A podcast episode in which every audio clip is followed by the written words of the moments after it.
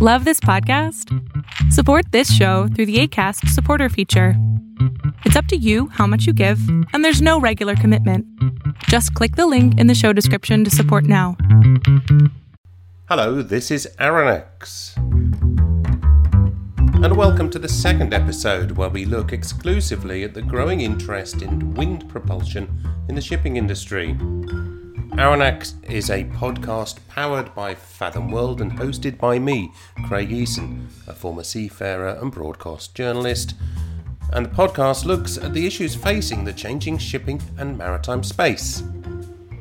Now, in our last episode, we talked to Gavin Allwright, Secretary General of the International Windship Association, about the growth in interest in a wide range of solutions that look anything but like a sailing ship of old. In fact, that's why Gavin likes to call them wind ships, not sailing ships. We also heard from a Danish entrepreneur, Brian Bosserup, focused on developing a trimaran design for a vessel that can be totally wind powered.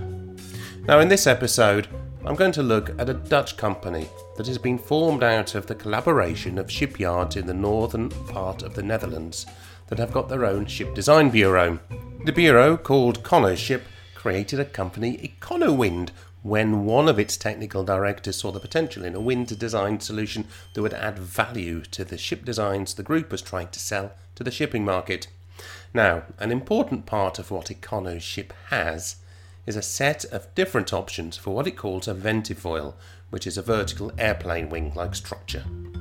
Conoship's Guus van der Bles was a key element of this development but as an engineer, he needs someone to bring this seed of an idea to fruition.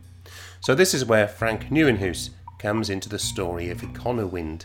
As co owner now of the business, he's been responsible for growing its portfolio and for getting the technology into a number of ships, either as a temporary solution to trial the idea or now as a permanent deck mounted retrofit. Frank Nieuwenhuis was at this year's Green Ship Technology Conference in Copenhagen, and I managed to corner him outside of the conference rooms to ask about the difficulties in getting such an idea off the ground, and also how he sees wing sail solutions working with other technologies. But I also started by asking how he got to know about EconoWind and Guus van der Bles. Yeah. Well, it was because of Guus van der Bles. Um, he is the technical director of uh, Conoship he got offered a job for one day a week at the Technical University in Delft. And Conoship always they had to compete against uh, because they are um, the design bureau of the northern shipyards in the Netherlands, and they had to compete against the cheaper vessels being built in China and India, because the Dutch shipyards, unfortunately, due to our salaries, are a little more expensive. And so the solution has always been make ships that have a lower uh, op- uh, OPEX, you call it, I think, yeah, so that are cheaper to run. And therefore, they always were interested in ships that were using less fuel. And then, when Guus van der Bles was asked to become professor, of course, he then then there you ask the question, what's going to be the next step? And he says, well, um, first of all, we do research to the really to everything in the hull shape, and then we are going to start uh, looking at the propulsion. And then, of course, as a professor, he said, well, what is the options? And then he says, well, why don't we use wind? Because then you use less fuel. So it was a, a, a, a question in the Technical University in Delft. It was studied together with Marin. Um, and then in the end, they came to the conclusion that this is going to work. And then Guus van der Bles, um, he is also a sailor. So there was this one sailing race that we have in the Netherlands every year. It's the Sneek Week, and um, so that's all that's thousands of boats ra- racing to against each other, and then it's done by type. So he is a uh, sailor in the in a boat called the Top. It's a small boat, six meters, wooden boat, and I sailed the same boat. So I sailed against him, and he was much faster in the same boat. So then you go to him and he say, "Hey, you know apparently about sailing," and then so we have a beer, and then then he said, "Yeah, we are thinking about doing this." And I was looking for a nice uh, a project. I sold my previous company, um, and I was looking for something in the energy transition and selling the company, I had a little bit of capital to uh, to take a few years to uh, to invest in something and to de- develop something. I'm a mechanical engineer from um, from my background, and Guus said, "I don't have money, I don't have time, we are too busy, um, but we have this great idea." And so we hooked up together and said, uh, yeah, it sounds sounds like a good project, and I would like to take a look at it. For for anybody who's not familiar with the shipping industry, not familiar with what's going on inside the shipping industry when it comes to decarbonisation, when it comes to the issues of fuel efficiency and operational cost, etc. The one thing they will know is what a ship looks like. And when they look at a ship that's got some sort of wind assist or wind propulsion system on it, they probably would go, oh, that's totally different. Now, the difference is, of course, they don't look like sails. We're not talking about sails here. Your system is effectively a vertical um, wing. It's like an airplane wing. So, how does that really work? I've got the idea that a ship's wing provides lift because it will lift the plane upwards because of the shape of the Yep. wing. That's correct. But if I put it on its side, surely the ship would just swing to the side. Yeah. Okay, so that is the thing that it. But the thing is, it depends the direction the wind comes from. So the force in an airplane wing, the the airplane is horizontal and the force is vertical. So now I put it up straight with the nose towards the wind. So if the wind comes from the side, then this forward, then this lifting force of an airplane wing is actually right over the nose. So that's how it works. So it depends on the wind, and only when the wind comes all the way from the front, then of course the force is horizontal. It's, it's perpendicular to the surface of the wing, so it's to the side of the ship. Then it doesn't work. Then you have negative effect. So in uh, our technical solution, then we take it down, that it doesn't have a negative effect. And when you tack, so the, the wind comes from the other side, the system has to tack as well. You have a system that has a set element of automation, so it follows the relative wind direction, not the true wind direction, but the wind relative to the ship's position, so it can maximise the thrust that it can actually create and move forward. I know you had a system that you were trialing on um, a smaller vessel last year or 2018, and you've now got your first um, permanent system on a vessel that's just been finished, just been delivered. And I think you've got another system about to go onto a ship later this year, but there are some subtle differences here. And I know one of the systems you got is like a containerized system, so you can fold the whole wing down inside of the container. What what are the pros and cons of the different area, uh, different designs that you've got, and how are you selling this into an industry that really is fairly reluctant to take anything like this and stick it onto a ship because they'll see first of all cost and then they'll see risk. That's a good question. So the basic, th- what is always the same is the wing. That's in all the versions the same. So what we change is the way it is connected to the ship, and that is indeed depending on the ship owner what they what they want. And the first we started in a container because um, uh, that was the first idea, and this is because it is really easy to put it on a ship. It just takes half an hour, and uh, ship owners they are used to putting containers on their ship. So that indeed, I, I, I, think you're right that um, ship owners are a little reluctant to do new things. So that was the nice thing. We put it in a container. That's what they know. That's what they know. If we would have asked Wijnne Barends, can we retrofit the system, even though it would be be free of charge as a testing device, they would have said no. But being in a container, they said, okay, well, we have place to put the container. It's uh, standardized, so uh, you can play with it. I hope the forces are not too big, so we had to go to Lloyd's and, and do some calculations. But principally, they understood containers. Um, but then they also saw the, the limitations of a container because they have to put it off the ship all every time when they want to open up their hatches. Um, so indeed, they, they saw the limitations there. Um, on a container ship, that's of course no problem. Then you get in a in a facility that has the container cranes, and then it takes two minutes. But for them, it was it was more of a hassle. And in the harbors that they came, uh, they say that the harbor wanted to take it off with their own cranes, so they had to pay for it, although their own crane could do it. So then they said, well, the container is for their type of ships, not the solution. So Jan van Dam, he said the same thing, and then he said, I want it fixed to my ship all the time. So that's a retrofit. And then uh, uh, Boomsma shipping in uh, Sneek, they said, well, what we want to do is not take it off to the shore. We want to replace it from the first hatch to the last hatch. So it's these logistical things that make the little differences. The wing itself will be on some sort of runner, so it, we can move backwards and forwards along the deck. No, it's it's a flat rack container. So it's it's uh, it's only the bottom of a container, so that has the same fixation points, but it is lower than a real container, and because it's lower, they can manage it with their own hatch crane. That is, and so that's the crane that is running on the side of the ship, and that that pulls up the hatches and stacks them up and as long as we stay within the limits of the stacked up uh, uh, hatches, that's about a uh, little under two meter. So the whole system has to be under the two meter. Then they are able to to to uh, play with this or to replace it on another part of the ship using the hatch crane, and then they don't have to use the port crane. So it's really easy. So that saves them the money because they don't have to then pay for using shoreside cranes to do the operations. But what percentage of time is the system actually used, and what kind of savings have they actually seen? Yeah, so the container we have used on different ships. Um, we actually rent them. So somebody that wants to can try the system, then that, but then that that they can do only with the container. Um, That's right. I saw you had it on the DFDS vessel recently. Yeah, yeah. It was on the DFDS vessel. and It was on um, uh, AEL going to Africa and and you see different uh, usage. So DFDS they, they had a little bit of bad luck um, on the um, uh, on the routing. Uh, there was good wind, but the, the swell from the Atlantic Ocean came with, with waves of eight nine meters. So then they didn't use it. They had some some tracks where they uh, had headwind, uh, but they also had quite good tracks. So we did some testing for them, and we saw uh, the same amount when they were using it, the same amount of saving that we saw on Wijnne Barends and on the other ships. Uh, always they say the percentage.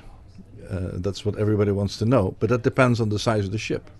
And the DFDS ship also was quite big, so then a relatively small unit doesn't give so much percentage, but the absolute savings were the same in, in all the ships. They go a little faster and they save about five, six, seven, eight hundred liters per day depending on the actual wind at that moment. And how do you see this kind of solution being integrated as we move towards a zero emission vessel? Because you're a member of ZESTAS.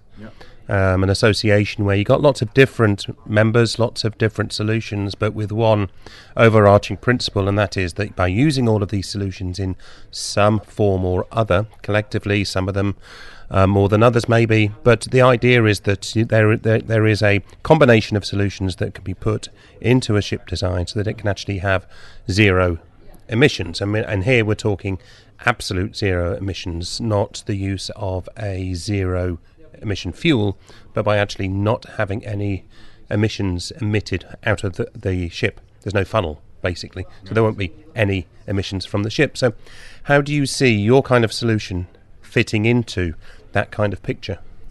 Well, there's there's different ways. Um, there's of course drive systems that can actually do it, and in the ZESTAS thing, there we're looking for ships that are uh, putting on enough wind power that they can actually uh, uh, do the full powering, and of course that we know that that's possible.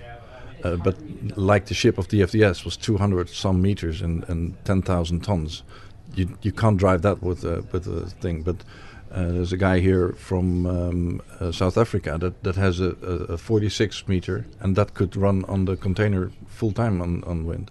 And actually, we see in ZESTAS the future idea is to have the big ships and then use six to eight bigger ventifoils or um, uh, the rotor. Sorry, the ventifoil is the name of the yeah, wing that you you have. Yeah. yeah, or, or the rotor sails of um, of Norsepower to have enough wind that it is more than they need to retain uh, 10, 11 knots. And then the ship would go faster, but then you, you put more and more energy into the water. But then you use your propeller to make your own hydrogen or, or, or uh, your battery. Um, uh, and then when you have a, a, stretch where there's less wind, then you pull down your uh, or uh, empty your um, uh, your batteries or, or use your hydrogen that you make when you were doing the sailing. So you you, you balance basically, so you can use the, the the battery, the electricity stored in the battery. You can create the electricity from the fuel cell using the hydrogen in the hydrogen tank. The hydrogen, of course, being created by the excess power that's created from sailing using the wind, and that sailing creates the uh, the turn of the propeller, which then acts like a turbine rather than a propeller. Exactly. So I, I indeed see that all. I don't see one solution in ZESTAS that will do everything, unless, of course, electric ship with a with um, uh, like a ferry, that indeed after half an hour or an hour, uh, they run out of batteries and then they can reload. But if you're talking about transatlantic shipping, it's impossible to do it on batteries uh, today. Uh, on hydrogen, you could come very far, but then you would need very big tanks. And this is where I see the combination. Everything that you take out of the wind during this voyage, you can have smaller storage of hydrogen because you can use it, and then once there is good wind, you can produce a little extra. So, so I think we will be looking at, at, at hybrid systems in the future, and wind is one of the hybrid parts. I know in the International Windship Association, which is an association of companies that are developing wind assist or wind full wind propulsion solutions, there's lots of different ideas that are emerging. There's the wing sails, um, like yourselves. There's the Flettner rotors. You mentioned that a second ago, where you're using the the spinning of a Flettner rotor to create the thrust in the same manner that a spinning ball will turn. Um, and we've got these ideas of kite sails that can sort of create thrust by I don't, I don't think they necessarily pull the vessel along, but they create a kind of thrust. And there are other kind of um, similar to yours, but more soft wing ideas coming out there. Do you think this is helping the shipping industry with its image? Oh yeah, definitely. Because I think that in the old days you had different types of sails, but it was all cloth sails. And then you see there's other principles that works, and the general message is wind propulsion can work. And there's different ways that you can do it. That was Frank Nieuwenhuis talking to me in Copenhagen about the opportunities he sees with Econowind, the company he now co owns, and the Ventifoil wing system the company now has installed on a North European coastal vessel called the Ankie, owned by Jan van Dam Shipping in the Netherlands. One of the points Frank talked about was the ability to integrate wind propulsion systems with other low or zero emission technologies, notably, of course, when building new ships. Econowind is a member of another association promoting clean technologies for shipping. This is ZESTAS, the Zero Emission Ship Technology Association. ZESTAS members include other companies developing a range of zero emission solutions for onboard use. These include battery solutions, fuel cells, hydrogen systems, the systems that will help create a vessel that has absolutely zero emissions from a ship. Or to put it another way, one may be able to do away with a ship's traditional funnel. Frank mentioned that the idea behind the Econowind concept came from Guus van der Bles, who, as well as being head of technical design at Conoships, is a lecturer at Delft University. Now, last year he went to the International Maritime Organization with other ZEST developers, the battery makers, the hydrogen developers, and the other integration specialists with one message that absolute zero emission vessels are possible today. It's just a case of integration and will. So, I called up Guus van der Bles to ask about the meeting and how he thinks wind, hydrogen, fuel cells, and the other technologies can be used to create the ultimate clean ship. question of uh, Zestas was to check if we could come up with a concept for an ocean-going zero-emission vessel and how it would look like. And um, taking up that challenge, we did a short investigation, a brief investigation, how it would look like. And it was quite surprising for us that uh, if we we applied 10 ventifoils, we call them, our uh, wind propulsive systems, 30 meter long ventifoils. Um, these are they are not they don't exist yet, but they can be uh, developed based on the 16 meter ventifoils we have now. And we used the we uh, extrapolated the results and the measurements and uh, checked it for this vessel on the North, on the North Atlantic route uh, with the wind uh, climate over there, yearly wind climate. And for that vessel sailing 11 knots, we could take 44% of the required energy on a yearly basis, 44% from wind. And that's really a quite nice figure. I, I didn't realize that uh, the wind is so nice over there and that we could come up with a concept that could take so much energy out of wind. And then we started, um, then there is additional power required for periods that there is no wind. But we also found out that um, if there's more wind than BO45, the vessel the, the, the would generate more thrust than required for the speed of 11 knots.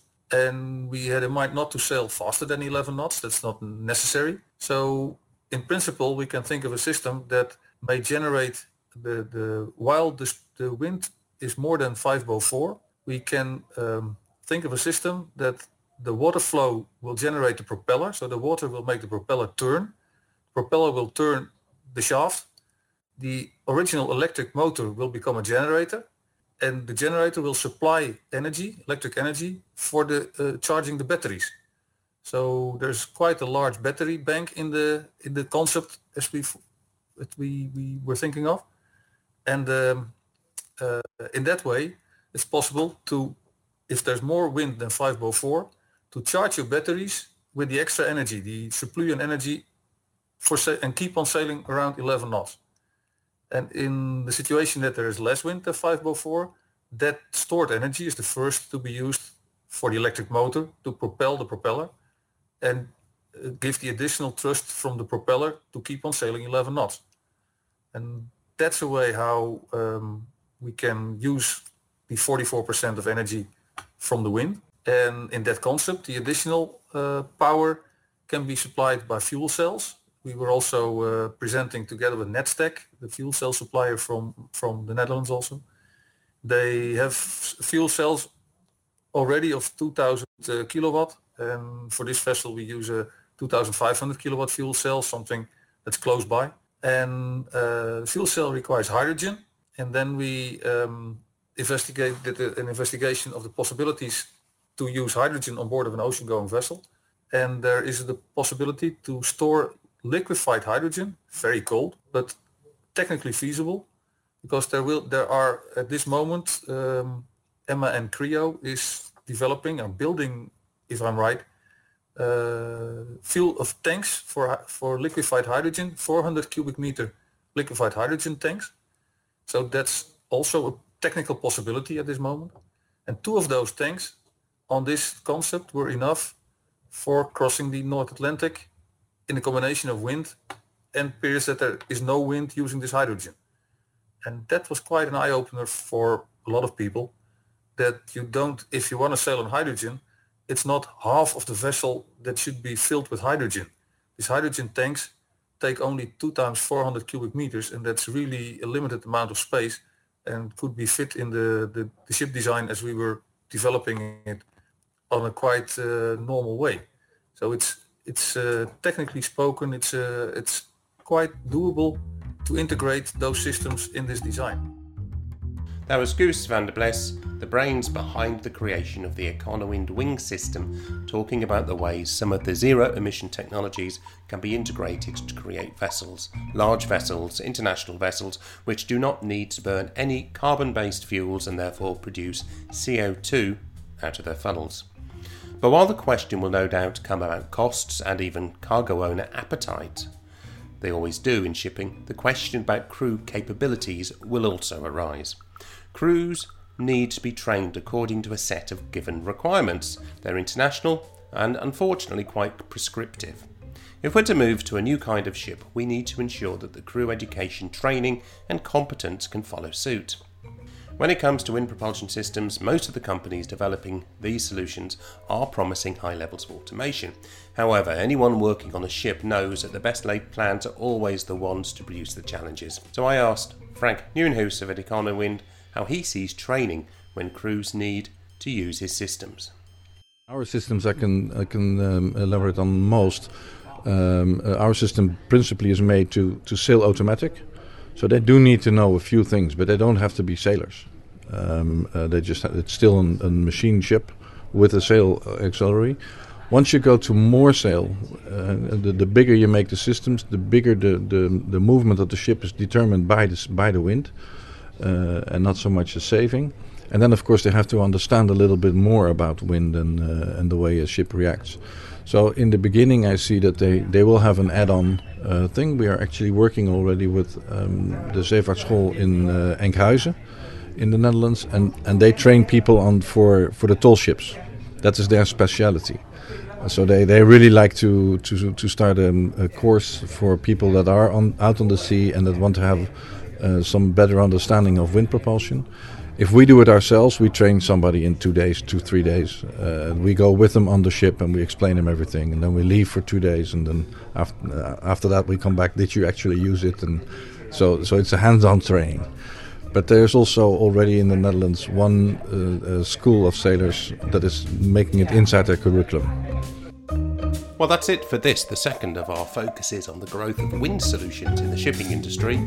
Please comment, subscribe, share this podcast, as well as subscribe, comment, and share the Fathom regular newsletter, The Transformation, that discusses the changing shape of the shipping and maritime sectors. Until the next time, goodbye.